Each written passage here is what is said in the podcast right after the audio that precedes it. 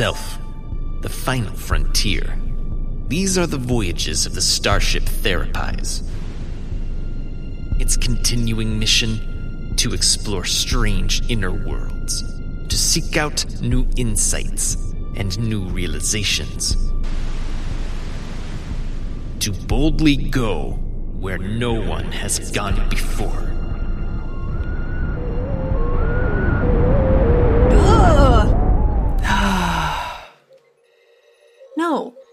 Spock, you're supposed to be the optimistic one. I am? Uh, yeah. Uh, I suppose I have found logic to be rather optimistic. But today I am, to use a human phrase, not feeling it. It feels like we've been in this wormhole for decades, centuries even. Gosh, I'm using hyperbole. And there's no sign of an exit. No exit! Captain, now is not the time for Sartre. The intro, then, I guess? I mean, we might as well. Eh.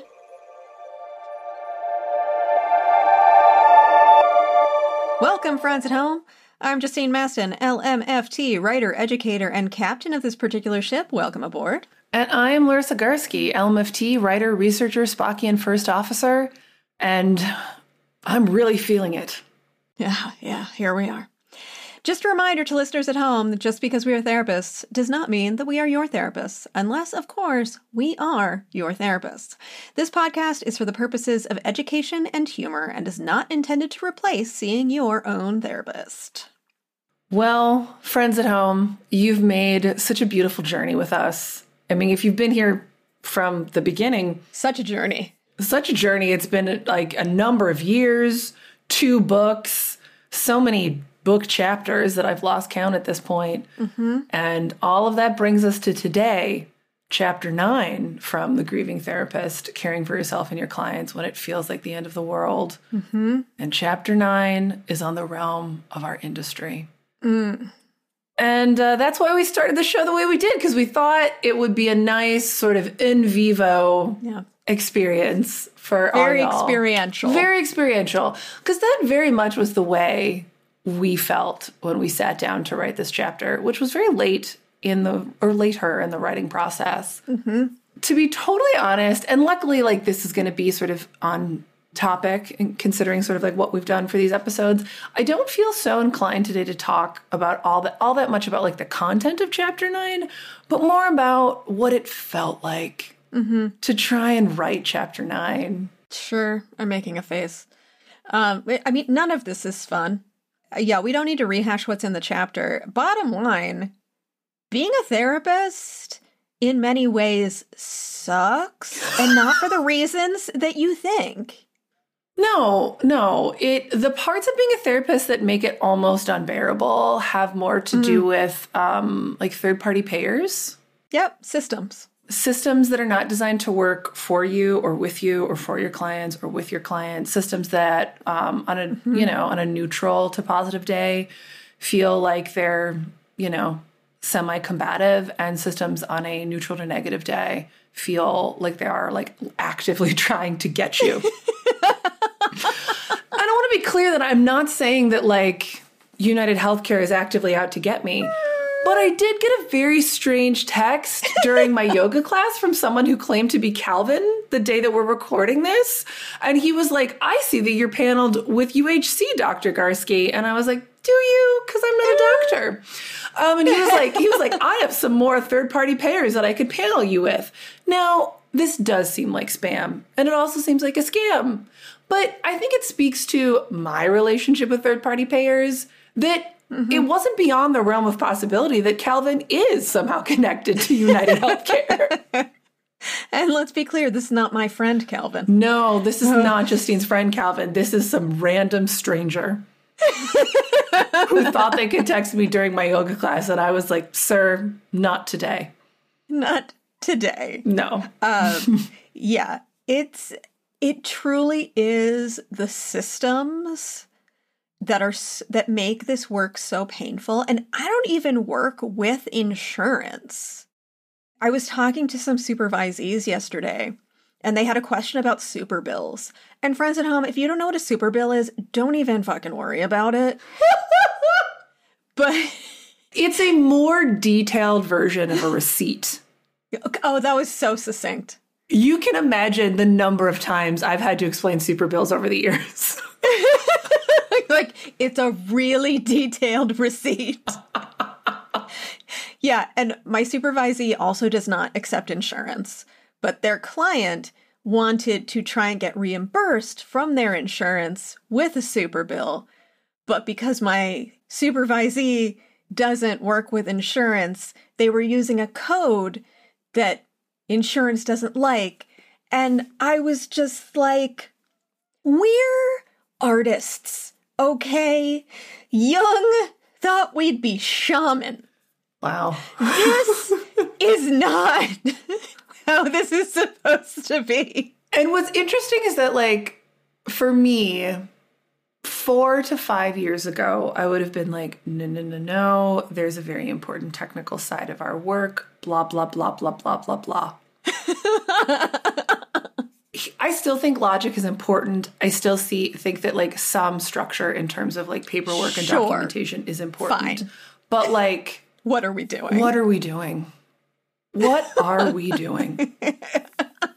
what are we doing? Yeah, it's it has become so absurd. And I I mean, uh-huh. in addition to writing this chapter, this is just something that I have been thinking an awful lot about recently. That's true. You have. And how much this bothers me because I agree. We need to have some legality, we need to have some ethics codes. There needs to be some kind of container so that people aren't actively harming each other. Right, right. Training is important. Yes, you can't just go on vibes. No, no, you can't just go on vibes. You can't just be like a peer to peer counselor. unless that is what you say you are and That's right. everyone is consenting to that. That's that. right. And even then, God help you. Yeah. But with what we have created and what has been created that our industry has just sort of like uh, it, thrown up their hands and been like, I guess we're doing this now. Yeah, there's a lot of that. Right? It's like, well, insurance is too big. We have to do what they want. More and more of us are opting out of that. That's true. Yes. And also, you know, when we opt out of that, we recognize that that puts mm-hmm. some undue stress on certain populations. Yeah. And it's like there's no fucking winning here. There's no winning. There's absolutely no winning. And this is reminding me of one of the things. what is it the psychoanalysts call it? Feelingscapes or something? Um, I don't know, but I like that. emotion textures i don't know um but like one of the feeling based memories so really just memories that i'm having about what like what came up for me during the drafting phase of this book yes. is how i was at a place because i'm both a clinician and a supervisor and Yes. a leader of an entire clinical staff You are. You are a leader of men I'm and women and non-binary and people. non-binary people and you know on a good day two cats and a dog and i was at a place second year of the pandemic where i i really was starting to feel like not only can i not ever win Mm-hmm. i can't do this anymore because i i felt like i was just failing everyone Yeah. I felt, and I want to be clear, this I'm talking about like my emotional experience at that time. Mm-hmm. But my emotional experience at that time at that time was that like not a staff member was getting what they wanted or needed, mm-hmm. and and many most thing most of the things that people were upset about were like beyond utterly beyond my control, Sure. but were on a regular basis being brought to me as if there was something I could do. Mm-hmm. And my caretaker parts just couldn't handle it anymore. Sure. Stop bringing this to me. Stop. I can't. right. Exactly. I can't. And I get why folks were bringing it to me. And of course, like, one of the things we sign up for as clinicians is like clients will do that. They like, that's almost Yes. all of therapy is they bring you things that they're like, can you do something with this? And the answer is a compassionate, patient, no. I will sit with you, friend. Yes. Well, together we discover if there is a way to heal this grandfather clock. Exactly. and I think you, I mean, you said it quite beautifully several moments ago that the most challenging part of this profession isn't the actual clinical work. No. I mean, I felt very prepared to do that, even within the context. Well, did I feel like that within the context of the pandemic? The pandemic really gave me a run for my clinical mm. money. So Yeah, the no, answer that is no. was- that was a lot. But like, I was, I was sort of making it through with the grandfather mm-hmm. clock and the pandemic um, in my clinical work. But oh my gosh, when it came to staff, second mm-hmm. year in, I was I remember numerous sessions with my own personal therapist where therapist where I would just sob Uh-huh. and be like, I can't do this. Yep. I, I cannot. I cannot. If, if one more person brings me one more thing that I ca- I don't have control over and I cannot change, and they demand that I change it and fix it and make it better somehow, I think I will combust. And wouldn't you know it, five minutes after those personal therapy sessions, I, my experience was like that would happen. You'd hear the tiny padding of footsteps outside your door, and you'd be like, knock, knock, knock. Hello? I have a clock. Are you the clocksmith? I was like, oh my God. And then, especially for those first, for, I mean, for the first year, but then really well into the 2nd year as mm-hmm. well, my husband and I were just living inside. We saw no one. I know you did. You saw no one, and even I. I am a big gift giver. Friends mm-hmm. at home, in case you haven't picked that up. Yes. And I would send things, and you'd be like, "It's in the hot zone. I can't touch it for forty eight hours." Yes, I had my outside clothes and my indoor clothes. You know, because like the first year, um, we, We didn't know anything. we didn't know anything. And I have severe asthma. My husband has cystic fibrosis. Doctors were like, you get this, you die. Right? Like it's not a maybe. It's not a maybe. You'll be down. And what a bummer that will be. and I was like, so second year into the pandemic, then like, I mean, and I totally get this. My partner was at the end of the day would like be like, I want to chat. I'm having a feeling. I I read the news. Oh God! Can I Why talk did you to you that? about the news? No. I was like, no.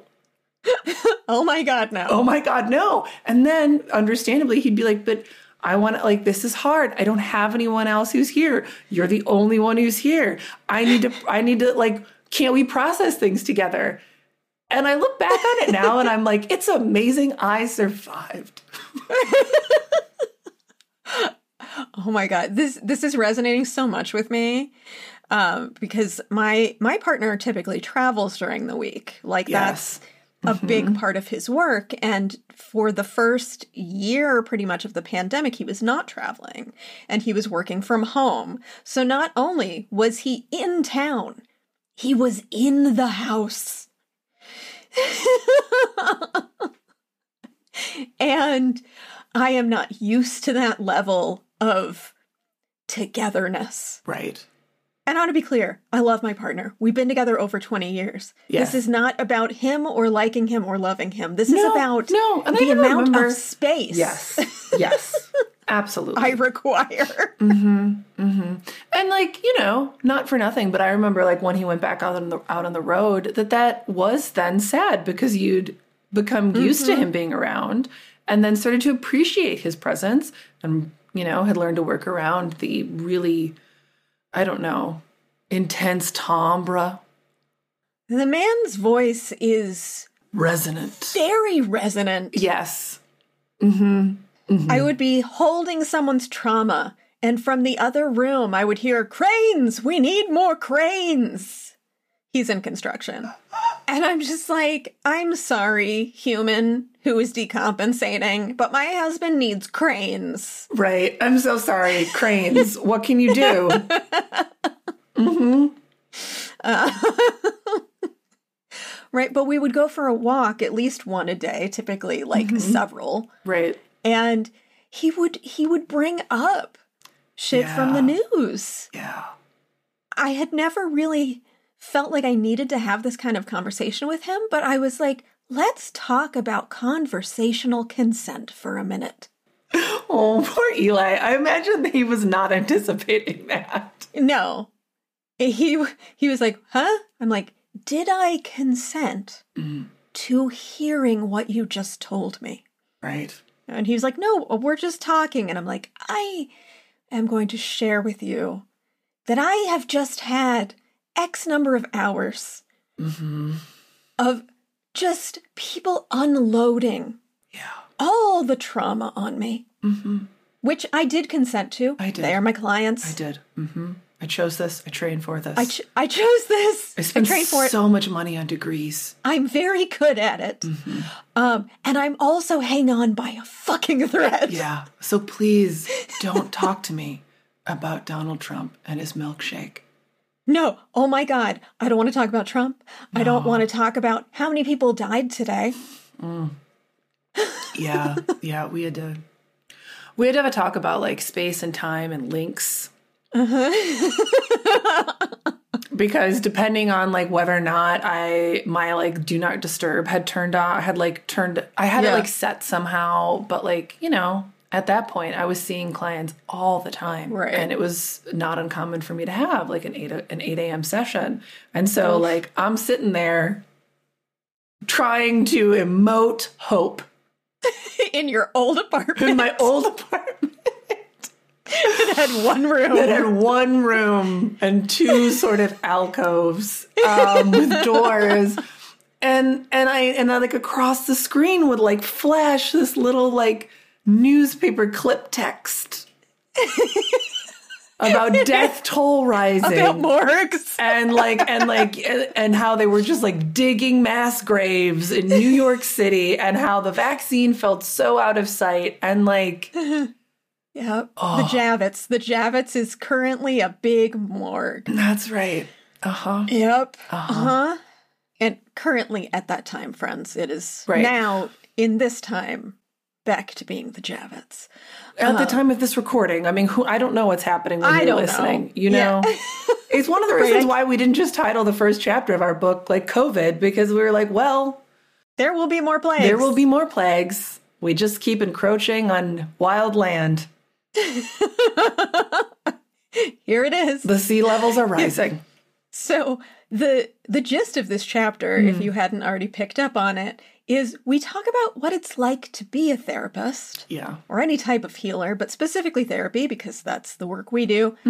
When the world is ending, or at least it feels that way. I would go on to say that, like, I don't, that feeling has not gone away. No, it has not. I think you and I are more skilled and now experienced in in coping with it and being with it. hmm It doesn't feel normal. No. No. I mean, this isn't the type of like I do similar styles of therapy as I have done them since I became a therapist, Yeah. but this work is very different. It is much more existential. It is Yeah. much more eco-focused, climate focused, Mm-hmm. meaning making. Has always meaning making has always been important to my work, but it's like That's the thing now. it's it's the thing. It's the thing. yeah. Yeah. And I will also say that at the time of this recording, it is it's that challenging spot between Thanksgiving and mm-hmm. Hanukkah. Uh-huh. I would say I would like zoom out and say that like not just in the mental health field, but in I would mm-hmm. probably say like most medical and like human service, like mm-hmm. teaching, caregiving of any kinds. This is the time of year where things t- start to really ratchet up in terms of intensity. Mm-hmm. And so by the time it was like 1 p.m. today, I'd already sat in on two different crisis calls. Okay, sure. And it, I was like, oh, oh, what's this feeling? There's a word for this. What is it? I was like, oh, I remember this feeling. Like, this is how it felt for two years. That's yeah. And I feel very fortunate to have been able to like make choices in my personal and professional life where like that's not my constant anymore. Mm-hmm. But feeling that feeling again, the ghost of pandemics past this week, I've, it's really been unpleasant. It's it feels really bad. I don't. I mean, I do. I do, and it's why I feel with the things that I feel now, and why I've made the choices I've made. But like, I worked in such intense like crisis. I did a lot of like intense crisis work early in my career, and I look back on that, and I'm like, wow, I did do that. I did. Yeah. Um, you shouldn't have been doing that, and I mean that from a systemic perspective. Like, why do we give the hardest work to the newest clinicians? Because the olds are like, we're tired. Yeah, it's like, uh, no, that's a young man's game. I know. Let's get some young men and women and non binary people. Right. and like I don't know that I have a super great solution to that. Like I remember when I was when I was brand new doing it, I was like, "Oh my god, yeah, no, I shouldn't be doing this." this seems wrong. This seems wrong. Um but now being the seasoned person that I am, I'm like, "Oh my god, I could not." no. No. And so I I don't I don't have some kind of like grand resolution. Um it I mean it would require massive systemic and infrastructure changes, right? It would mean that like if new clinicians are doing the work then they need to have like intense supports. Like if you're doing in-home mm-hmm. therapy, you should have a driver. And only work a set low number of hours, Yeah. be paid a living wage for those low number of hours. Yeah. And be able to like because I remember I was like hour paid hourly, but you have to do so much other stuff that is technically unpaid because Medicare, Medicaid, and private insurers don't reimburse for it. Um, and like there needs to be a way that you can get reimbursed for like all the other extra stuff that you have to do. Right. Like, not to mention being in your car for like two hours a day. Oh God, I still like shudder every time I see a Biff's. Which, for folks who don't know, is like one of those plastic porta potties. Because like that was my life. Mm-hmm. Mm-hmm. Right. Yeah, Yeah. You're going to stop at the gas station. You're going to stop at a porta potty on the side of the road. that's right. That's right. It's a cold, cold day in Minnesota, December. Doesn't matter. It doesn't matter. They're both cold. and if anyone's like, why don't you use your clients' bathrooms? No, no. no. Oh, wow. No. No. That's a whole nother It's a conversation. whole nother conversation, friends. Oh, I when I was doing interventions when I was still in my Mm-hmm. drug counseling life, I I used uh, clients' bathrooms because like eh, interventions could be hours. yeah, long. they can. They're so intense. I was in affluent homes, Mm-hmm. and it was still very uncomfortable. So if the thought you're having is this is about socioeconomic status, it is not. It is not. It is about the very unique relationship yes. and what it what it means to like be helping in th- the space, the home that belongs to your client where they mm-hmm. reside. Yes. And you just want more space, Yep. Yep. You know? don't you know. you don't want to share that with them. It's why, you know, one of the things that would make everyone live everyone's lives better is if we reinvested in public restrooms. I Oh know it's God. hard to upkeep them. I know it's a whole cleaning thing, but like wow. It would make so many people's lives better and not just people doing in-home family therapy, like the unhoused, Unhoused. the children, humans who are pregnant. Mm-hmm. Like when I was in the middle of when I was like driving through the suburbs and like you can't go into coffee shops anymore and just like use the bathroom. They get really mad at you. No. You have to buy something. And I'm like, I mean, I, when I was doing in home family therapy, I was making below minimum wage. I could not afford coffee. no, my God. And so I was like, what am I going to do? I do I do I wait and try to find a bit? or can I like scrape together enough money to buy a small coffee? Uh, friends at home, I would like you to imagine for a moment that Larisa had gone to graduate school. Something that costs tens of thousands of dollars to even do. right. Absolutely. You have to be of a certain kind of socioeconomic status to even consider going to grad school. Right, because you're going to have to pay that shit back. That's right. Still am. See, right? right? But like you're You've already dropped tens of thousands of dollars on loans, which you will soon have to pay back. Yeah. They'd already started at that time. Oh my God. So you're already starting to pay back your loans. You're making less than minimum wage. Uh-huh. You are literally going into the homes of your clients where it's completely unpredictable. Yes. Like, you don't know if these people have guns. You don't, like, you can in ask. training, when I did training for in-home family therapy, one of the Uh-huh. days was about what to do when there are weapons. right. Not if, when. When when weapons become present, when weapons, drugs, or alcohol are out and are present, what do you do?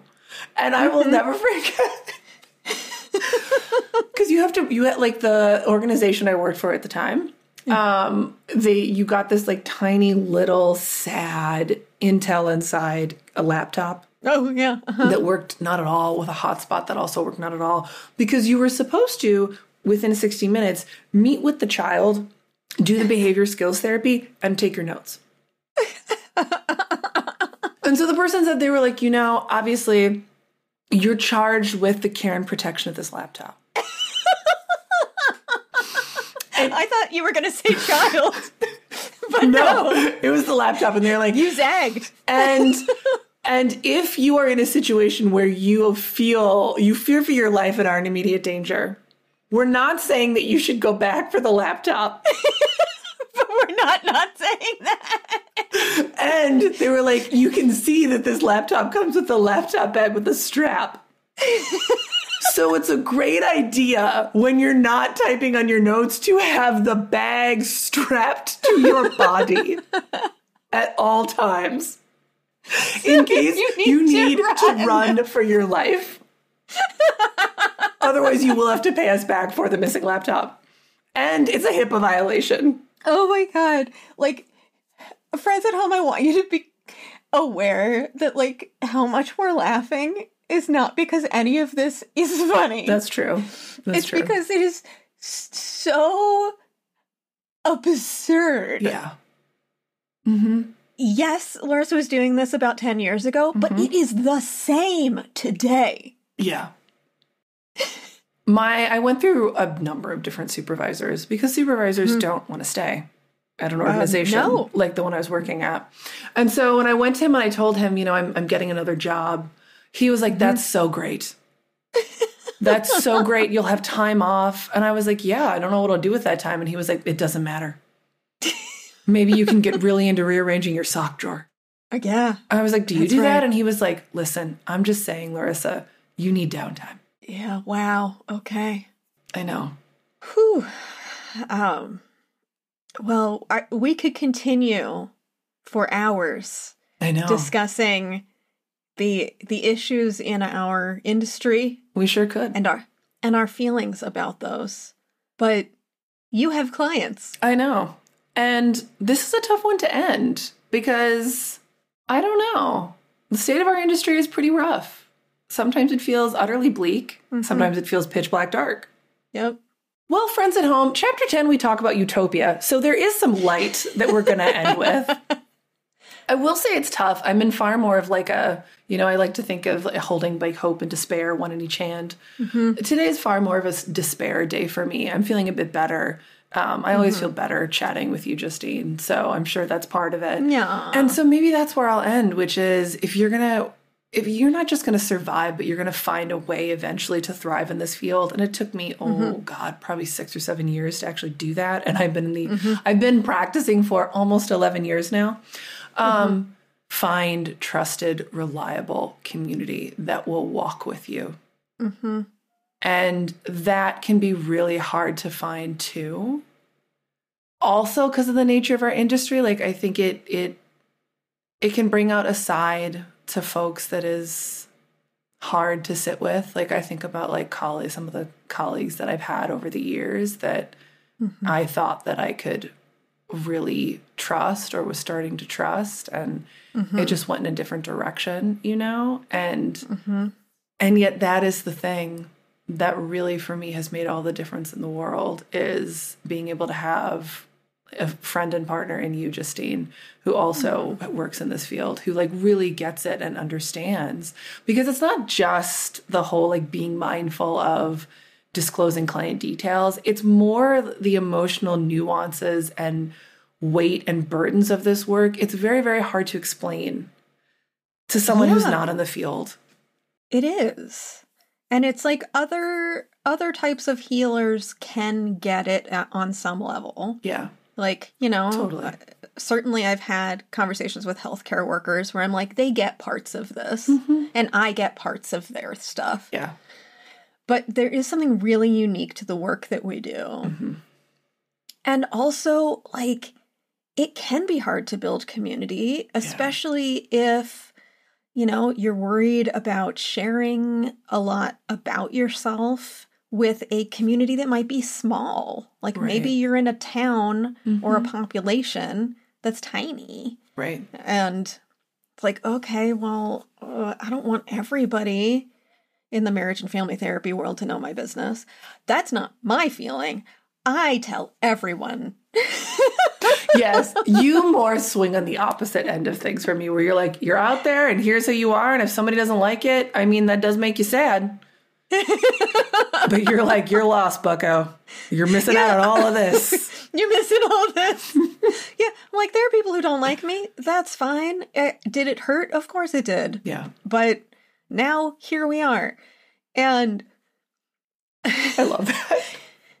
and what gives me hope, Hmm. you know, to end on a slightly more uptick Yes. um, in our industry is I find hope in the small bits of change that I do see Mm-hmm.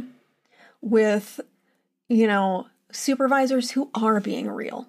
Yeah. Like That's the true. story you just told of your supervisor who's just like, good, get out. Yes. Yes. Absolutely. He was not a tabula rasa. He was like, get out. He was like, you've done your time. He's like, nobody stays in these roles, Larisa.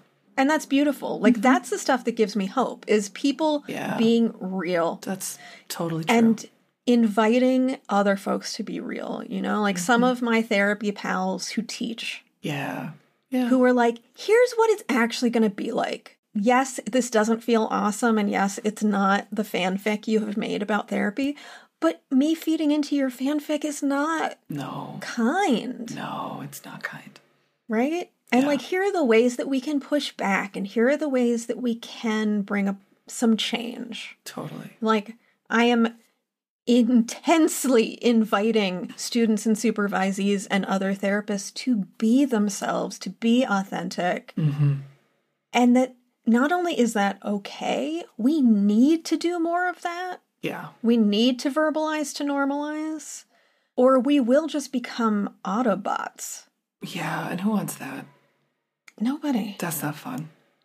No. Like we're we're people, we're healers. Part of our healing power comes from our life experience and our personality. Yes. Here, here. Thank you. I will step down off my soapbox now. You did great. And thank you. I do love that soapbox. All right. We may be at the helm of the ship, but we know who really keeps us running. Thank you to Lieutenant Catherine Mandycat Duthie, who designed our beautiful cover art. Thank you to our fabulous producer, Lieutenant Kyle Rebar.